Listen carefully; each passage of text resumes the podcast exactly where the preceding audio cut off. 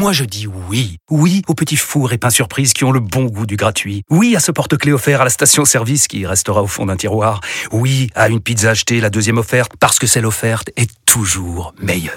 On préfère tous quand c'est gratuit. Chez Skoda, profitez de deux mois de loyer offert sur une sélection de modèles jusqu'au 31 mars. Portes ouvertes ce week-end.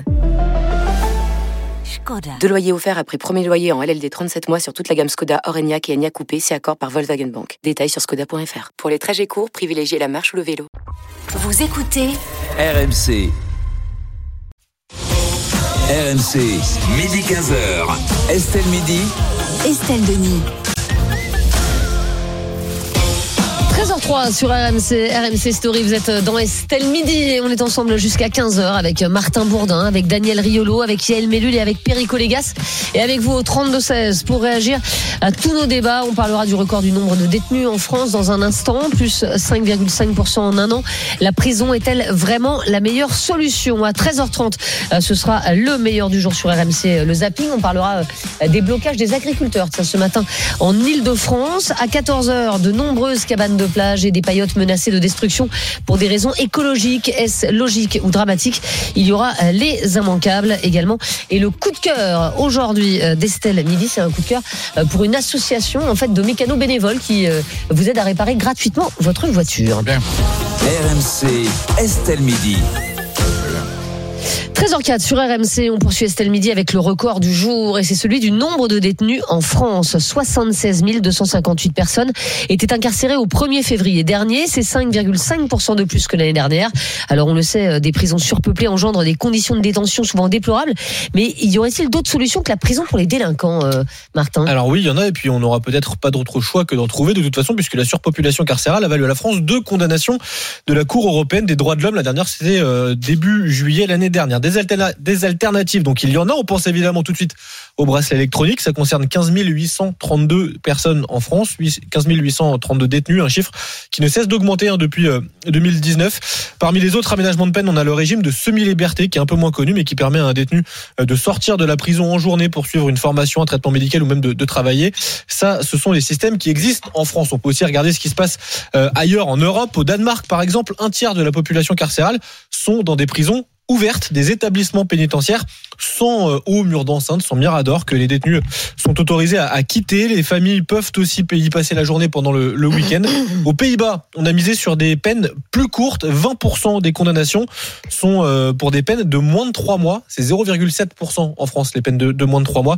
Aux Pays-Bas, on est souvent euh, plus puni. On en voit plus facilement en France, mais pour des peines plus courte. Résultat, il y a beaucoup moins de détenus par rapport à la population euh, là-bas que chez nous. 105 pour 100 000 habitants euh, en France, 58 détenus pour 100 000 habitants aux Pays-Bas. Et puis un dernier chiffre, en France, on attend 15 euh, 000 places de prison supplémentaires. Elles devaient arriver en 2022. Finalement, ça a été reporté, reporté, reporté. C'est finalement prévu pour 2027. Oui, et encore, c'est pas prévu. Oui, c'est prévu. Voilà, Le, mot prévu est important. la prison est-elle vraiment la solution lorsqu'on voit effectivement les effectifs en prison augmenter d'année en année? Perico Légas c'est un, c'est un problème euh, tragique parce que la prison est le témoignage d'une augmentation de la délinquance. Mmh. Il faut bien que la justice intervienne.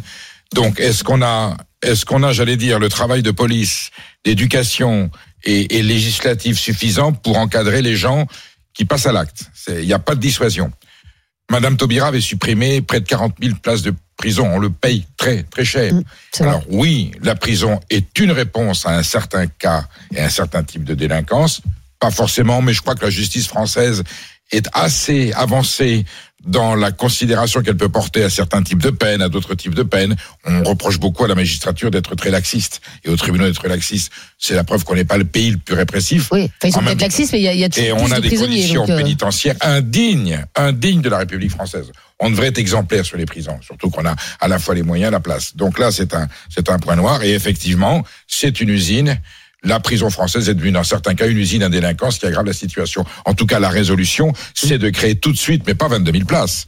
15 000, 15 000 en 2021. Non, mais non, là, il faut, il faut 60 ah à 70 000 places. Ah Et puisqu'on a eu du quoi qu'il en coûte pour des, pour des enjeux essentiels, on peut aussi, à ce moment-là, c'est tellement important. Parce que si on ne résout pas le problème, il ne fait que s'aggraver et, et on va vers des tragédies.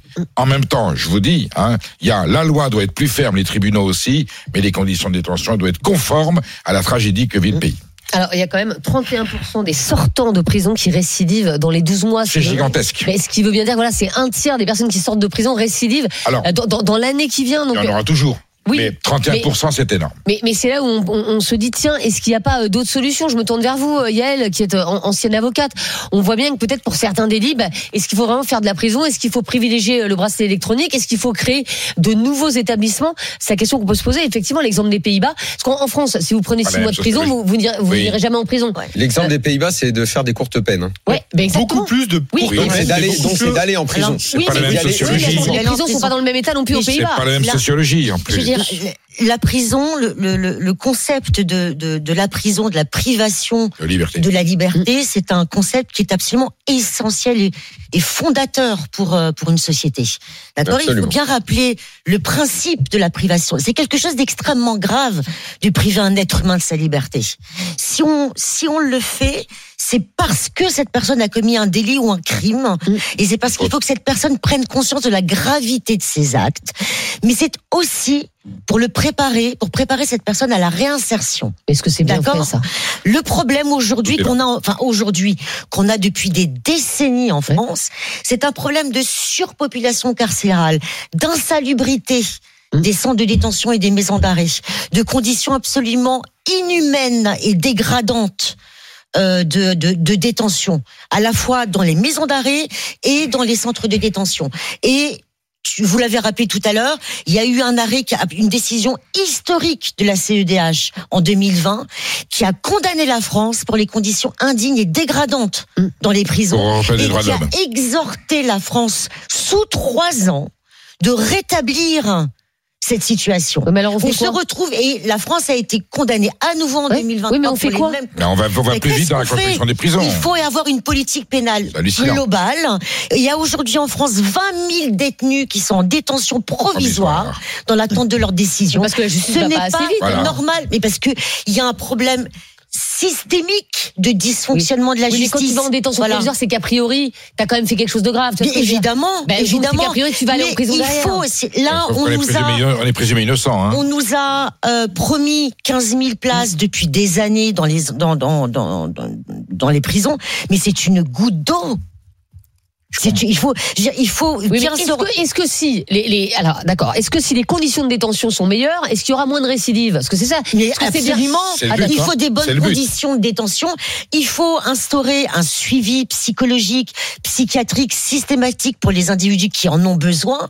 Il y a, on sait que la prison euh, est aussi un, un, un endroit où il peut y avoir de l'hyper radicalisation des détenus. C'est le cas. Voilà, c'est le cas.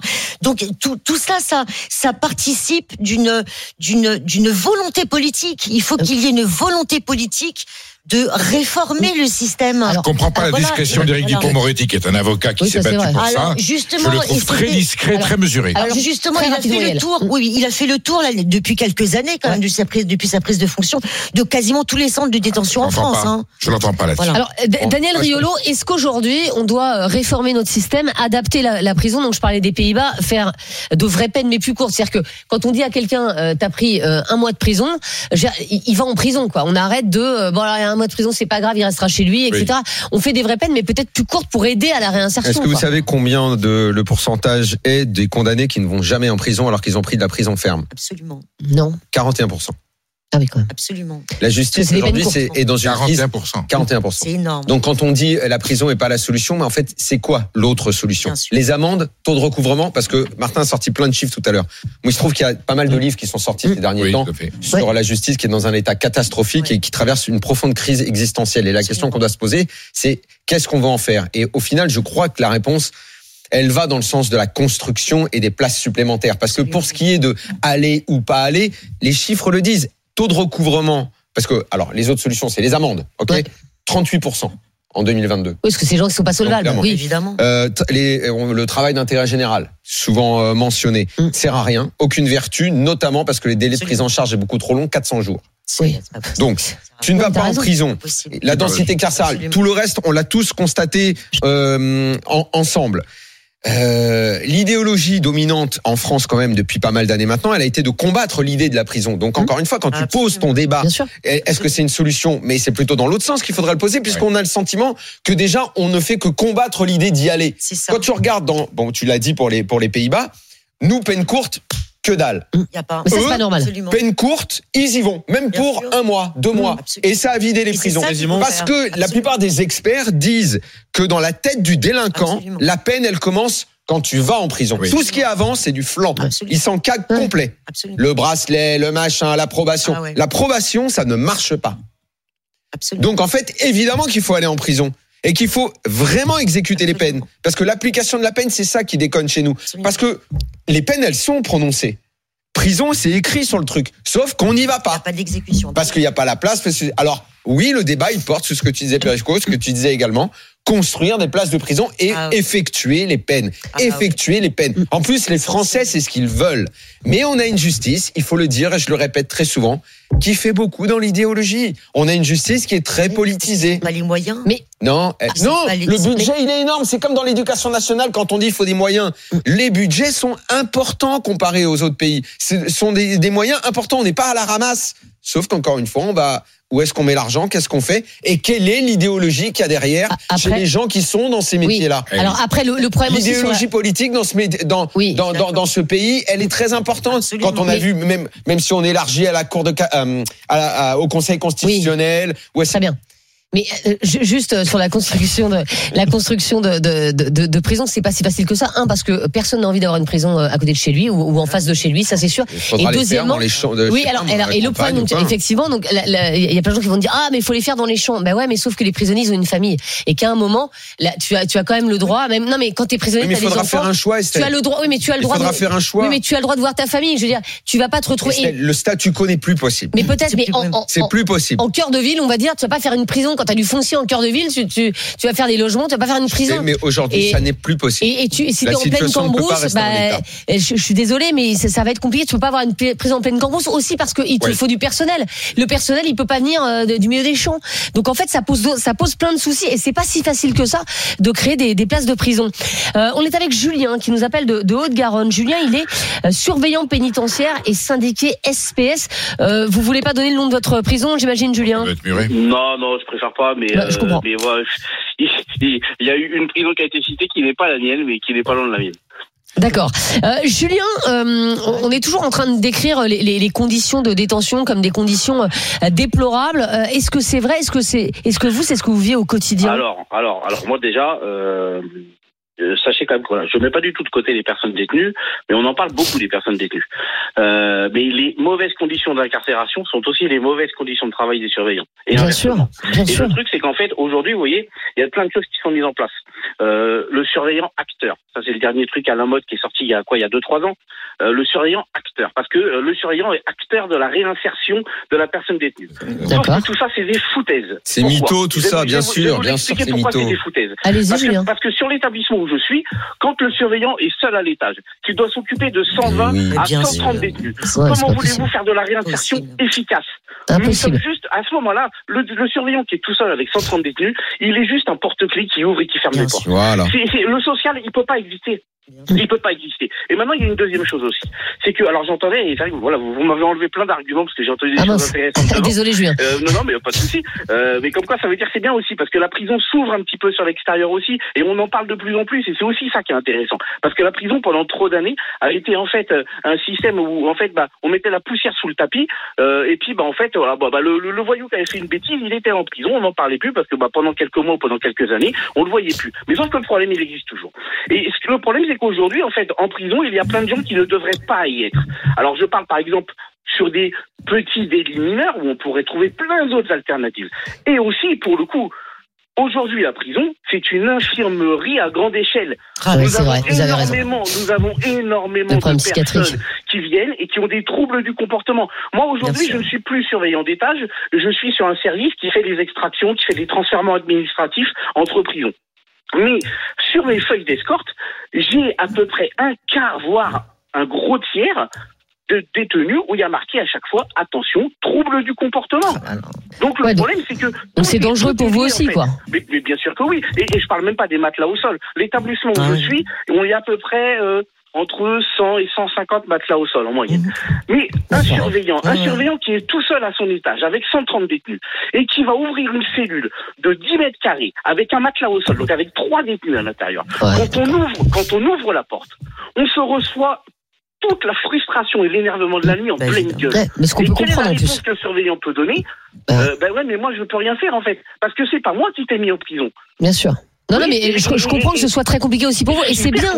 Et c'est bien de le dire, Julien, parce que c'est vrai qu'on on pense souvent aux détenus et effectivement pas, euh, Ouais, bien pas aux surveillants, pas à tous ceux qui travaillent en prison. Et on comprend au travers de votre témoignage à quel point ça peut être euh, effectivement difficile pour Témoignage vous. Réel, un, concret, déchirant. un surveillant pour, pour 100 détenus avec des, des, des, des gars qui dorment à On ça dit aussi qu'on est une- dans une société malade où il y a de plus en plus de Bien crimes, sûr. d'insécurité, parce que si les gens vont là et dans ces conditions-là, c'est qu'avant ils ont quand même fait des choses Bien dehors. sûr, bien sûr. Bien sûr. Mais on voit bien que Julien, il a une empathie. Il peut même Oui. pas l'exercer, il, peut même pas, pas la faire son, il peut même pas faire, faire, faire, faire son Mais boulot. c'est tragique. Euh, merci temps- Julien, en tout cas d'avoir été euh, avec nous. Notre invité sur ce débat, c'est Maître euh, Grégoire Etriard. Il est avocat pénaliste et intervenant essentiellement en défense des accusés. Euh, bonjour Maître. Bonjour. Merci beaucoup d'être avec nous. Est-ce que pour vous, la prison, c'est vraiment la solution à tout? Bah, Je pense que ce qu'il faut d'abord voir, c'est que notre nombre de détenus, là, on, a, on ne cesse de battre des records, donc on est à 76 000 détenus, ça représente à peu près euh, euh, 112 euh, détenus pour, 10, euh, pour 100 000 habitants. Et donc on est dans une moyenne euh, un peu haute, certes, mais moyenne de, européenne. Pour vous donner une pire. idée, aux États-Unis, il y Il y a a pire. 655 détenus euh, pour 100 000 habitants. Donc après, on ne veut absolument pas avoir ce, ce système. Non, on pas donc notre problème, il est d'abord un problème d'adéquation entre nos décisions pénales d'incarcération et notre parc. Euh, C'est-à-dire la question, elle est d'abord effectivement de mettre euh, à jour le nombre de places par rapport au nombre de décisions d'incarcération. Et si vous regardez ce qui est annoncé, les 15 000 places, eh ben, ça nous amène euh, juste à 76 000 euh, à peu près places opérationnelles, puisqu'il y a 61 000 euh, places opérationnelles aujourd'hui.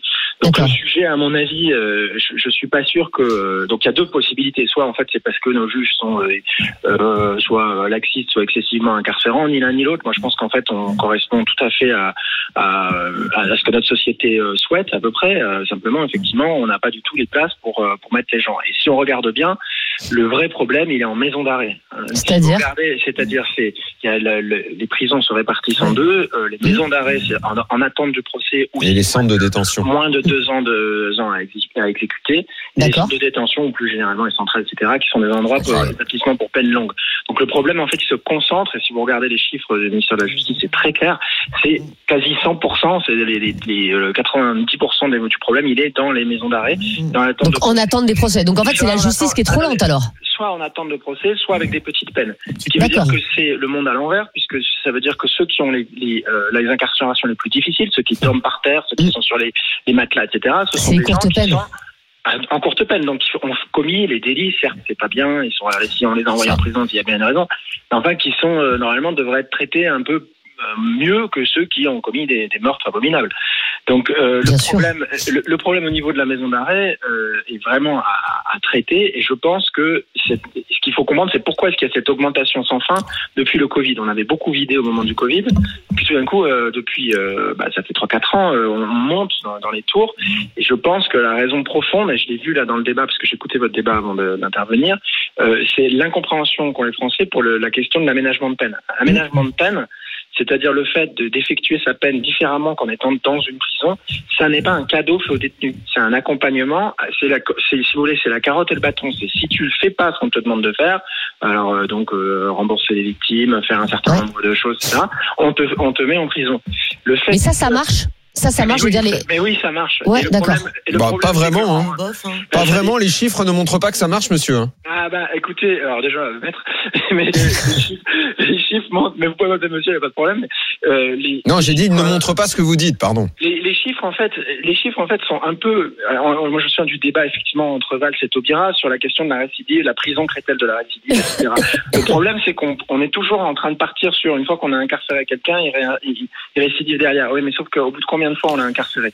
En général, 3, 4, 2, 3, 4, 5 condamnations. Tout à fait. Donc il faudrait comparer en fait ce qui est comparable.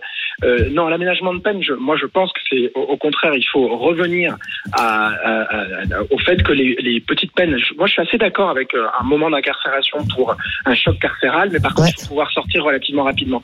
Si vous regardez bien, en fait, l'augmentation, il y a beaucoup d'augmentation de détenus post-sententiels, post-condamnation, pour des gens qui ont des petites peines, 3, 4, 6, 6 mois, 1 an. Et, et ça, c'est une très mauvaise chose parce qu'à l'intérieur de la prison, vous n'avez pas la possibilité de faire euh, euh, quoi que ce soit parce que les délais pour pouvoir at- atteindre un atelier, etc., sont de l'ordre de 6 mois ou 8 mois, donc rien. Les- le, le service pénitentiaire d'insertion de probation se débat euh, avec un nombre euh, Considérable, ce que disait votre euh, intervenant euh, euh, aussi euh, syndiqué là. C'est- Il, Ouais, il- à a raison. Quand on a 120 détenus à gérer, c'est très difficile. hein. On, on voit une, Mm. par, par construction, on le voit une fois tous les trois ans. Euh, pardon, une fois, trois fois Non, par mais an. ce qu'on comprend dans ce que vous dites, en, fait, c'est que le, le gros problème, en fait, ça devrait être les, les longues peines, mais finalement, les longues peines sont presque mieux traitées que les, que les courtes peines. Et d'ailleurs, on l'a vu, je sais pas si vous vous souvenez, il y a eu pas mal d'évasions ces, ces derniers temps lors de lors, lors de sorties. Et, et la dernière fois, la dernière évasion, le, le, le, le type qui s'est évadé, il lui restait trois mois à faire, donc c'était rien du tout.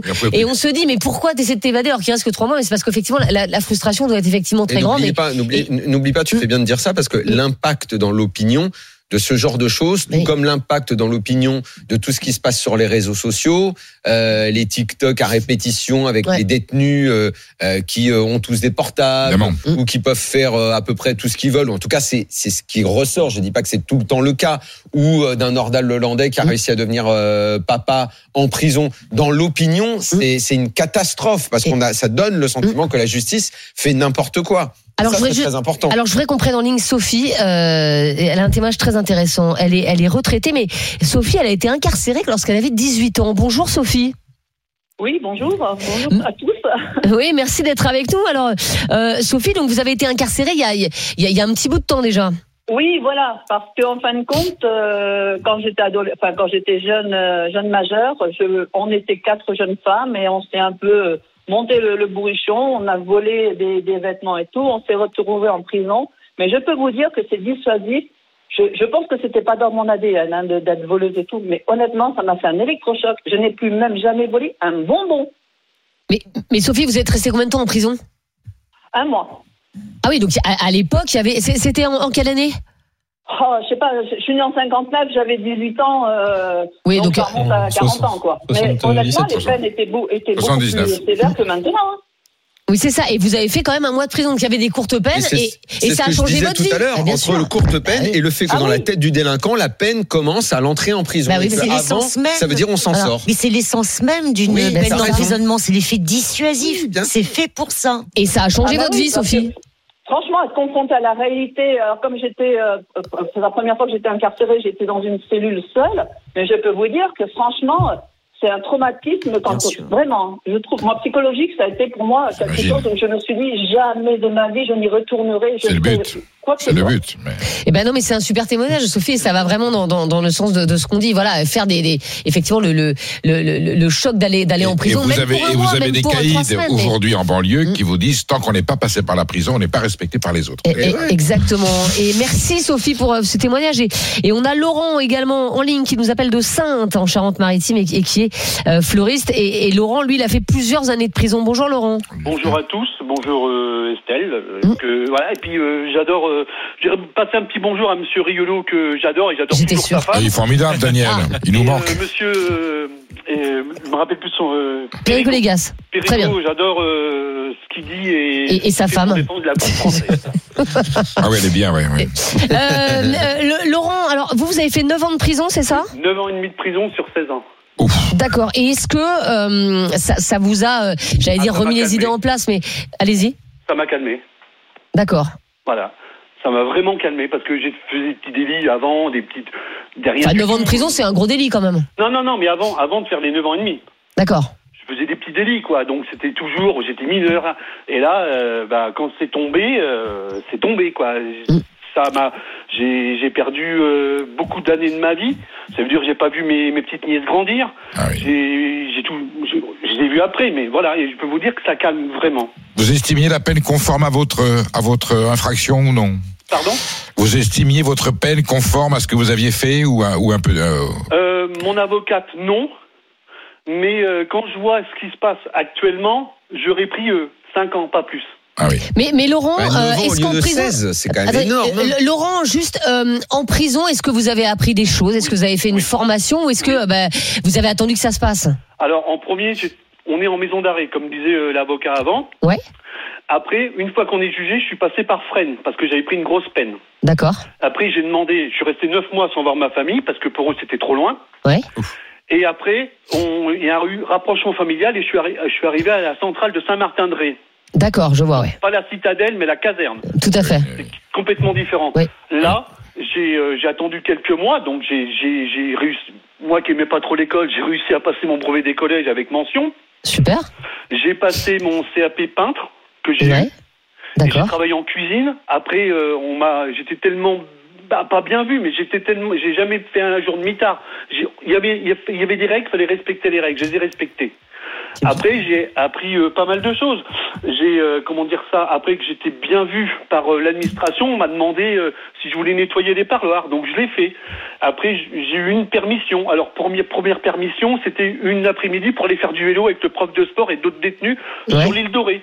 D'accord. C'est vrai que c'est tentant de se barrer en vélo, mais moi je me dis que après j'ai posé ma demande de, de conditionnel et après euh, ben, euh, le hasard a voulu que ça soit un vendredi 13 mai et qu'on m'a annoncé que je sortais le lundi qui suivait.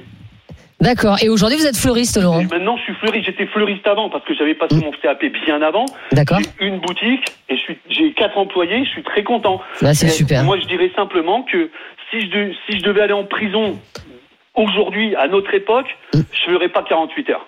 Ouais, c'est ça. Mais oui, mais en fait, c'est- c'est c'est intéressant euh, ce- le témoignage de entendu la Laurent. dernière phrase. Qu'est-ce qu'il a dit à Et il est- s'il était, s'il était aujourd'hui en prison, il ferait pas 48 heures tellement les conditions sont terribles. Lui, il a réussi, euh, Lau- Laurent, à avoir son brevet des collèges, à passer, euh, à passer un CAP. Aujourd'hui, il a des employés, il est fleuriste. Voilà, la, la prison a rempli, a rempli son rôle pour Laurent, en tout cas, parce que la prison l'a réinséré. Mais vous avez pu être réinséré, Laurent, parce que vous étiez pas euh, 18 dans une chambre de 10, en fait. Et Non, parce qu'on s'occupait de vous, euh, voilà. En maison d'arrêt, on- à l'époque, hein, je parle de l'époque. Hein. Euh, C'était en 96, alors voilà. Et euh, on était deux en cellule à Niort. Après, quand je suis arrivé à French, j'ai eu la chance de tomber encore sur quelqu'un euh, euh, qui était avec moi en cellule, avec qui je me suis très bien entendu. Et après, arrivé à l'île Dorée, on est tout seul en cellule. Et ça, ça change tout. Évidemment. Parce que dans la caserne, il y a du sport, il y a tout, il y a tout. Mais bien sûr, et, et- et si vous avez réussi à être, à être euh, réinséré, euh, réinséré, c'est que ça, ça peut marcher. Et c'est vrai qu'on aimerait que ça, ça marche parce qu'il y a trop de récidives. Et, et- et- et finalement, bah, écoutez, bravo Laurent. Voilà, euh, on sait pas ce que vous avez fait, mais, euh, mais, mais, mais pour le coup, euh, vous avez réussi à vous en sortir après, après la prison. Donc la prison peut aussi être la bonne solution, mais encore faut-il que euh, qu'il y ait plus de moyens. Euh, Merci euh, Laurent d'avoir été Laurent. avec nous et merci à, à Maître Grégoire Etriard d'avoir été euh, notre invité. On termine avec des messages et le résultat du sondage. JC qui nous écrit sur Direct Studio Construisons des prisons. Il y a déjà un sentiment d'impunité chez pas mal de délinquants. Si en plus le message est stop aux prisons, on va devant de gros problèmes. Puis Julien, lui, nous explique que certains veulent tout inc- euh, veulent incarcérer à tout va et demandent plus de places de prison car elles sont surpeuplées. Mais dès qu'on veut construire une prison, on a ces mêmes personnes qui se montent en collectif de riverains et qui s'y opposent. La difficulté Ça, de trouver aussi. des endroits. Malheureusement, c'est vrai. La prison est-elle vraiment la solution? Oui, pour 76% des personnes qui ont répondu. Allez, dans un instant, le zapping, le meilleur des RMC. On va se demander si vous comprenez encore la colère des agriculteurs. Ils ont bloqué un petit peu partout en Ile-de-France euh, ce matin. On va se demander si l'Europe est dépassée par l'immigration. Et puis on parlera de l'affaire euh, Miller. L'impunité est-elle terminée? À tout de suite euh, sur RMC. RMC, midi 15h. Estelle Midi. Estelle Denis. Il est 13h34, euh, c'est l'heure du zapping dans Estelle Midi, le meilleur des RMC ces dernières 24 heures. C'est parti. RMC, Estelle Midi. Le zapping RMC. Et on commande ces extraits avec Martin Bourdin, Daniel Riolo, Yael Mellul et Perico Légas. On commence avec un extrait d'Apolline Matin, ce matin sur RMC. Comprenez-vous encore la colère des agriculteurs alors que le gouvernement euh, leur a fait de nombreuses concessions Les agriculteurs continuent de manifester un peu partout en France. C'était le cas tôt ce matin à Paris et en Ile-de-France où des euh, tracteurs ont bloqué des routes. Mais certains Français ne supportent plus ces manifestations, à l'image de Jérôme, auditeur RMC, qui s'est retrouvé bloqué ce matin autour de Paris. Je les ai jamais soutenus, Apolline. Ça tient en trois phrases. Euh, moi, je suis commercial, donc je donc je suis en lien avec les TPE PME, essentiellement en boulangerie, mais comme tout artisan. Je voudrais juste rappeler à ces, à ces, à ces glorieux capricieux que des suicides, des normes, de la concurrence, de la concurrence déloyale, des 16 heures par jour si ce n'est plus, de la paperasse, du travail 7 jours sur 7, etc. il y en a dans tous les de- de- dans tous ces secteurs d'activité. Le président leur a donné trois semaines. Au bout de sept jours, ils pètent un plan. Mais ils freinent pour qui? Non, franchement, c'est pas les seuls. Il y a plein d'autres secteurs Mais- qui mais traînent, Jérôme, vous pourriez dire comme exact- eux. Il y a vous des pourriez- partout et personne ne les écoute. Perico, les gars, c'est vrai que la majorité des, des Français soutenaient les agriculteurs, mais là, euh, est-ce que c'est un peu les manifs de trop, quoi? C'est vrai qu'on on comprend pas bien qu'il y a encore des blocages. la méthode utilisée est peut-être pas la meilleure, mais ils veulent faire savoir que les concessions qui ont été faites ne sont pas les, con- les concessions essentielles et que les vrais problèmes n'ont pas été résolus. Le gouvernement a a pris des mesures, a fait des avancées pas nulles, mais qui sont pas celles qui déterminent vraiment l'avenir de, la- l'agriculture Ouais. française. Ah, Voilà. Après, Donc, t'as plein de pans de la société pour qui le gouvernement ne fait rien, tu vois non, mais Plein de le secteurs de la problème, c'est que société. le gouvernement réussit à, à détourner le mouvement en faisant une concession sur les écophytos, ce que voulaient les gros céréaliers de la FNSEA. Et Arnaud Rousseau, PDG d'Avril, par ailleurs pré- président de la FNSEA, a dit c'est bon, on rentre les tracteurs. Il avait ce qu'il voulait, qui n'était pas une, une mesure agricole, qui était une mesure environnementale. Et le reste de la paysannerie française qui est confrontée à une vraie tragédie, eux, pour l'instant, ils ont des engagements, des promesses, mais ils n'ont pas un changement de conditions de vie. C'est-à-dire qu'ils sont pas tous d'accord. Bah non. Ah, ils sont pas tous d'accord Aussi parce bien qu'ils dans la sont- Parce qu'ils sont contestation très que, dans les quand- dans les choses. Daniel, tu as déjà heureusement beaucoup d'agriculteurs qui s'en sortent, qui vivent bien, et Dieu merci parce qu'ils ont trouvé le bon système, et c'est la preuve qu'on a des solutions. Mais tu en as beaucoup qui sont encore tributaires de l'équation grande distribution, agro-industrie et importation de produits interdits en France, qui eux n'ont pas trouvé leur solution pour l'instant. Quatrième loi Egalim, tu rends compte, et on ne sait même pas comment elle va être faite. Jamais un gouvernement n'a avoué son incompétence et son échec politique en disant, oh ben on va faire une quatrième loi, alors que ça fait sept ans qu'ils sont Mais au c'est pouvoir. pas faute euh, d'a- d'a- d'avoir essayé dans le sens où on a nommé des ministres de l'agriculture qui étaient plus ou moins connaisseurs et souvent connaisseurs. Oui. Comment on en arrive à cette situation? Parce que le lobby de la grande Il y a un distribution- moyen pour régler le problème Parce que ou le lobby de la grande distribution a le levier du pouvoir d'achat qui est l'obsession de tout pouvoir politique. Il faut que les prix soient bas et la grande distribution le sait. Ah, c'est elle- pas simple. Ah, c'est pas Bah simple. c'est pas simple de Alors c'est pas simple. tout le monde C'est pas simple. Tout le monde doit éleveur de comprendre que brebis, ce le sont grand des intérêts qui ne sont pas convergents, Oui, mais mais qu'il y a c'est- des sur les intérêts. Daniel, ça fait 7 ans pour, ce, Le- pour Ah cette oui. majorité-là et ça fait 30 ans Bien pour la classe politique. donc tout le monde devrait comprendre que évidemment il y a des concessions à, faire de tous les côtés. est-ce décisions politiques courageuses Est-ce que t'es obligé de continuer à bloquer, tu vois Des décisions- Alors que le gouvernement, C'est- ce que je te dis. Bah. Je vais dans ton sens. non, non, non, non, Là où ils ont euh, raison, c'est qu'on se fout de leur gueule. Peut-être que cette forme-là est problématique parce qu'ils empoisonnent la vie de gens qui n'y sont pour rien. Voilà. Mais continuer à dire on s'est fait avoir et on n'a pas eu ce à quoi on a droit, ça, c'est ils sont dans leur droit. Non mais ça Mais bien, mais, encore une fois, euh, aujourd'hui, t'as as beaucoup de secteurs de la société, je veux dire, qui croulent aussi sous les normes. Je pense aux artisans, etc. Et, euh, et, et- et qui ont eu moins. Donc là, les, là, là, le gouvernement a dit. Alors, on peut peut-être essayer de leur faire confiance une fois. Et n'oublions pas qu'on est pas, en mais- campagne électorale. et, et n'oublions pas qu'on est en campagne électorale et que chaque syndicat a intérêt à faire savoir qu'il est encore mobilisé pour attirer des voix. Les GG ce matin sur RMC. L'Europe est-elle dépassée par l'immigration? Plus d'un million de demandes d'asile ont été déposées l'année dernière dans l'Union européenne. Un record depuis sept ans. Les principaux demandeurs sont des Syriens ou encore des Afghans. Mais pour Zora Habitant, un membre des GG, l'Union européenne ne peut pas accueillir tous les migrants du monde. En fait, on a l'impression que l'immigration, c'est en roue libre. On peut pas donner l'asile à la totalité des gens qui veulent venir s'installer sur nos territoires. C'est pas possible. Même avec le meilleur humanisme du monde, techniquement, c'est pas possible.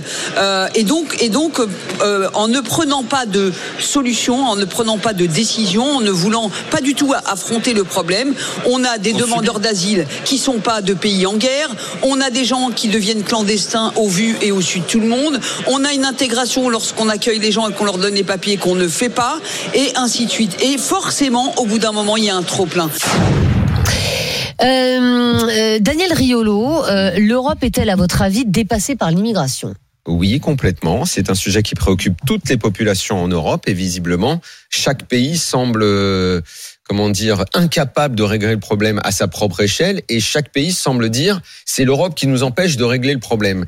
Et si tu regardes l'opinion partout en Europe, toutes ces opinions sont concernées, toutes semblent vouloir dire bah, on peut évidemment pas accueillir tout le monde.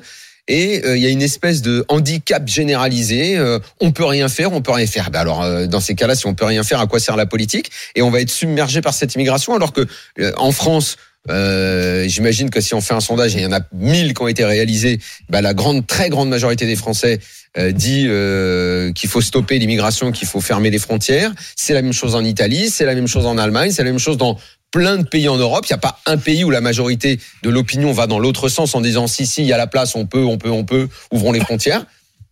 Je, je, je, je- je ne comprends pas. Après, je ne ça, comprends ça pas dépend qu'on aussi. soit- Si, si on te dit que c'est l'immigration choisie, c'est-à-dire qu'on manque de maçons, est-ce que, est-ce que vous voulez Oui, qu'on mais fasse ça, venir des maçons? chose. Là, les, les ça, gens vont te dire oui, tu vois ce que je veux dire? Mais ça, c'est évidemment, ça, c'est autre chose. Mais ne serait-ce que quand tu dis ça, ça veut dire que tu as déjà un contrôle. Or, la Ah bah, question aujourd'hui, c'est celle du non-contrôle, du fait d'être submergé, de ne pas pouvoir faire face. Contrôler, c'est la base. Le, le- on, a, on a Martin Bourdin qui est en train de mourir là. qu'on est tous malades sur ce plateau. Qu'est-ce qui se passe. Martin T'as l'air de. Euh, Perico, les gars. L'Europe, D'accord, est- l'Europe une passoire euh, et, et- et les gens, les êtres humains qui veulent venir en Europe le font pour des raisons tout à fait respectables, même si euh, ils n'ont pas toujours vocation à venir chez nous. C'est une tragédie politique, c'est une tragédie sociale. Euh, le système européen Schengen ne, ne fonctionne pas, et on sait qu'il y a des ONG plus une idéologie européenne qui demande à ce qu'on ouvre encore plus les portes. Moi, je le dis par respect envers les immigrés qui sont là qui ont envie d'être intégrés. Je le dis parce que nous devons continuer à accueillir, entre guillemets, la misère du monde dans la mesure de nos moyens. Et si on ne Bah fait rien, d'autres partis politiques prendront les décisions à la place de ceux qui ne veulent pas les prendre. Et là, ça fera très mal. Donc si on ne veut pas que les solutions soient très douloureuses, agissons tout de suite et fermons les frontières. Fermons les frontières pour pouvoir les ouvrir. Il n'y a Non, plus non. d'Europe. Fer- Fermons les frontières, je parle d'extérieur, l'Europe va très bien. Fermons les frontières pour accueillir ce que nous pouvons accueillir en leur garantissant des conditions décentes d'accueil et une capacité d'intégration. Ne pas le faire, c'est condamner tout le monde à aller à l'échec et braquer la société. les, les partis politiques dont tu parles. Ah, pardon, Yael, tu Oui. veux- je t'ai coupé la parole. Non, je, je voulais juste. Euh, on peut pas parler de ce de ce sujet sans évoquer les OQTF qui ne sont pas exécutés aussi. Je parle de tout ça. Voilà. Tu vois, Enfin, je veux dire, il y a c'est un c'est un aujourd'hui. qu'est-ce faut- qui bloque? Qu'est-ce qui bloque? Volonté mais politique. c'est une volonté politique, Volonté politique. pure. là, donc- mais vraiment. donc ça veut dire hein. qu'on va à Voilà. l'encontre de ce que veut la avec le population. pays. Absolument. Absolument. Les partis à- politiques, ils sont élus démocratiquement. Parce que quand tu parlais des partis politiques, Ils sont élus démocratiquement. Qui sont, en tête de tous les sondages. Ouais. En Italie, euh, c'est euh, c'est euh, c'est la droite. Meloni. droite Voilà.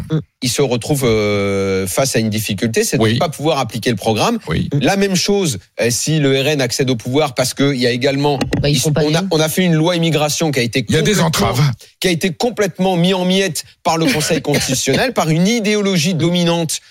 Quand, quand on parle d'immigration au niveau européen, par les ONG, euh, par euh, la Ligue des droits de l'homme. Oui, mais enfin, et- à un moment, à un moment, non mais, mais ouais, mais moi, c'est eux ça ne qui, peut c'est mal qui Non, dirigent d'accord. finalement. Mais- Donc il va y avoir une confrontation. bien C'est tout ça qui est terrible. On C'est qu'on dit- va assister à une confrontation. Oui, mais sauf qu'attends, les, les, les Syriens et les Afghans euh, qui viennent frapper à notre porte, tu, tu te doutes bien que s'ils viennent frapper à notre porte, c'est parce que parce que chez eux Non, c'est pas mais possible. est-ce qu'ils sont bien tous syriens Non, mais bien sûr, bien sûr.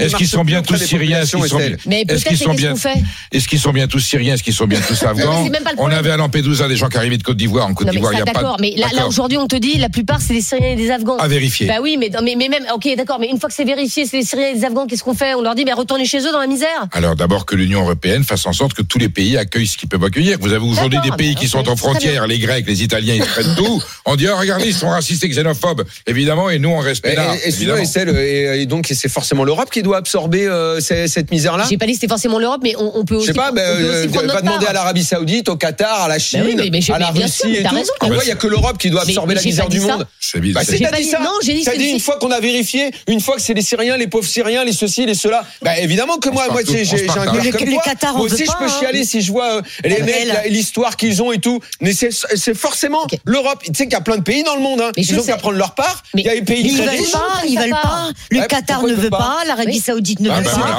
pas. De la même manière qu'ils veulent pas accueillir les Palestiniens non plus. Il y a plein de pays riches qui euh, peuvent Et ça, on accepte. Les arguments de ces pays-là qui ferment leurs frontières, Ah ouais on trouve ça normal. Non, Chez nous, non. J'ai dit, il faut que tout le monde prenne sa part. Bien Voilà. sûr, Sauf que personne ne prendra sa part. Mais C'est tout le monde dans le monde, pas en Europe, tout le monde dans le monde. Donc au bout d'un moment, les Européens vont en avoir marre. Donc ils vont ils vont voter euh, pour pour des partis d'extrême droite qui auront beaucoup de mal à appliquer euh, les, les- les résolutions parce Ils qu'ils seront bloqués par des ONG, par des juges Mm. qui font dans l'idéologie contraire.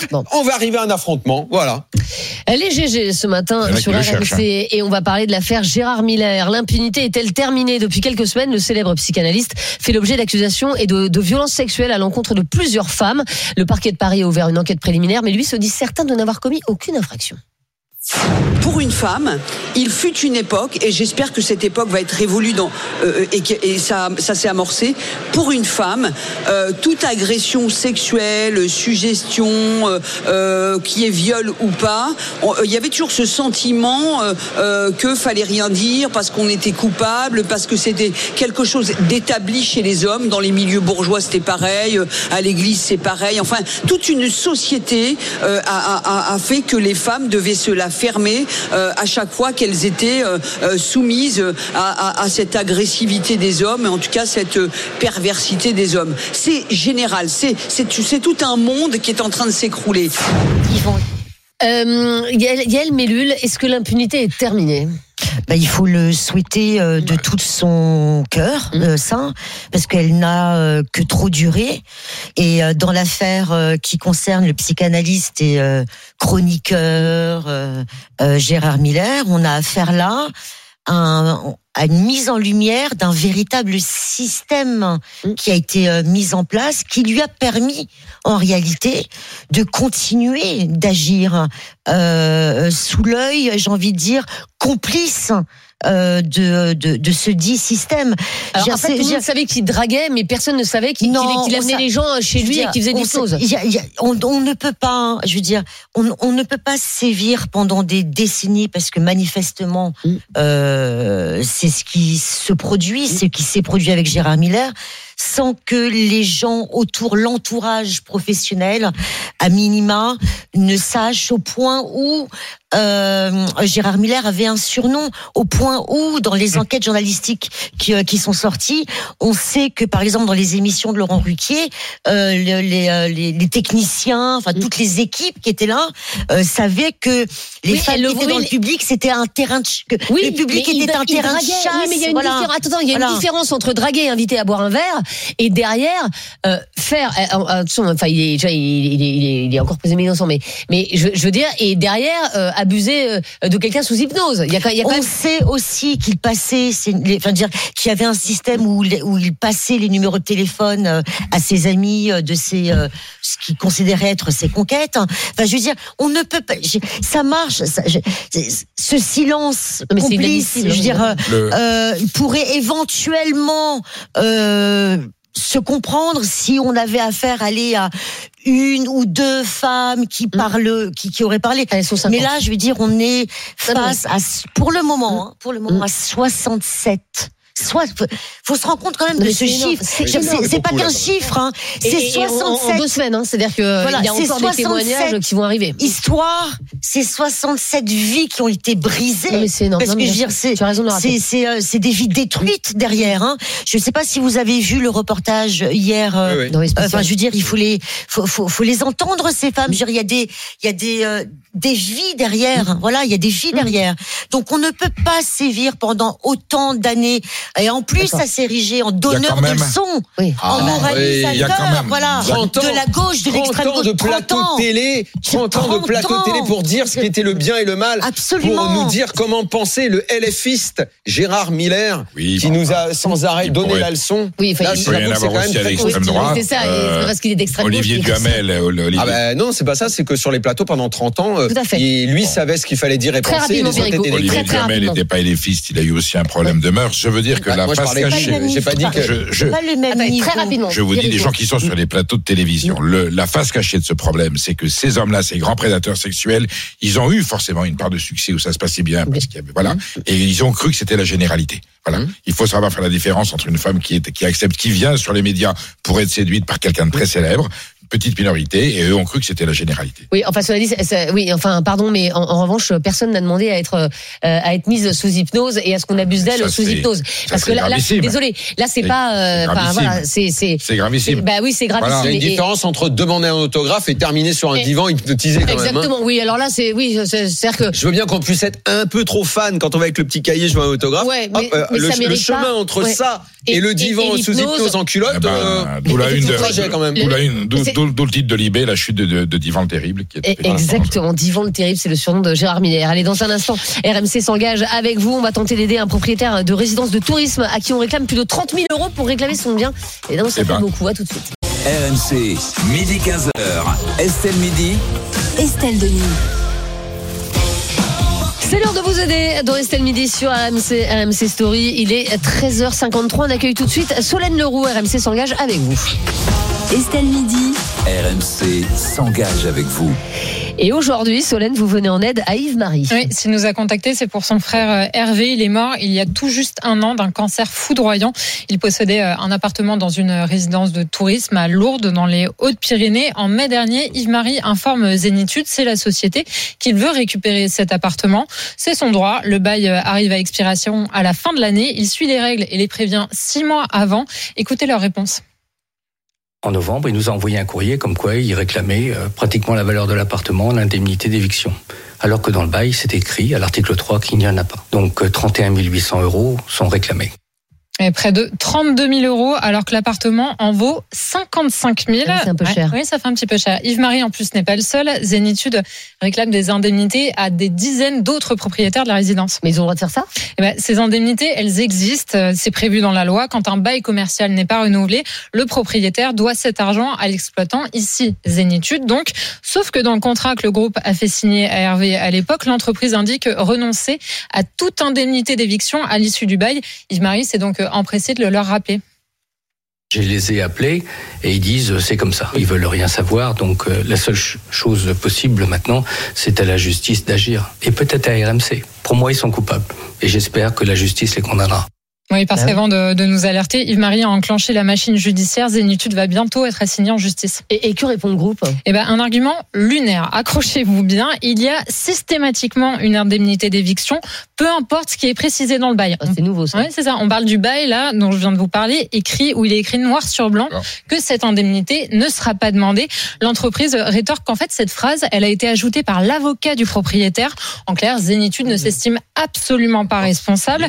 Ça lui fait une belle jambe, hein, clairement, à Yves-Marie. On continuera de suivre cette affaire. Bah oui. Et on fera le point, euh, d'ailleurs, avec lui après l'assignation euh, en justice prévue dans les prochaines semaines. Ouais, ça va être compliqué, hein, ce, ce dossier. Ah bah, ça va être gagné. long. Ouais. Ça va être long et, et- Mais et à Lourdes, il peut y avoir des miracles. Bien, Perico, tout à fait, tout à fait. Euh, merci beaucoup, euh, Solène Leroux. RMC s'engage avec vous euh, tous les jours, 13h50, euh, dans Estelle Midi. Dans un instant, on va parler euh, de paillotes et de cabanes de plage euh, menacées de destruction pour des raisons écologiques. Euh, Est-ce que c'est logique ou dramatique? Dites-nous, tiens, par exemple, si vous avez une petite cabane de plage, et la plupart elles sont euh, sans électricité, par exemple, et que vous y passez les vacances depuis euh, 30 ans et qu'elles sont menacées de destruction, on attend euh, vos réactions euh, au 32-16 et sur l'appli RMC.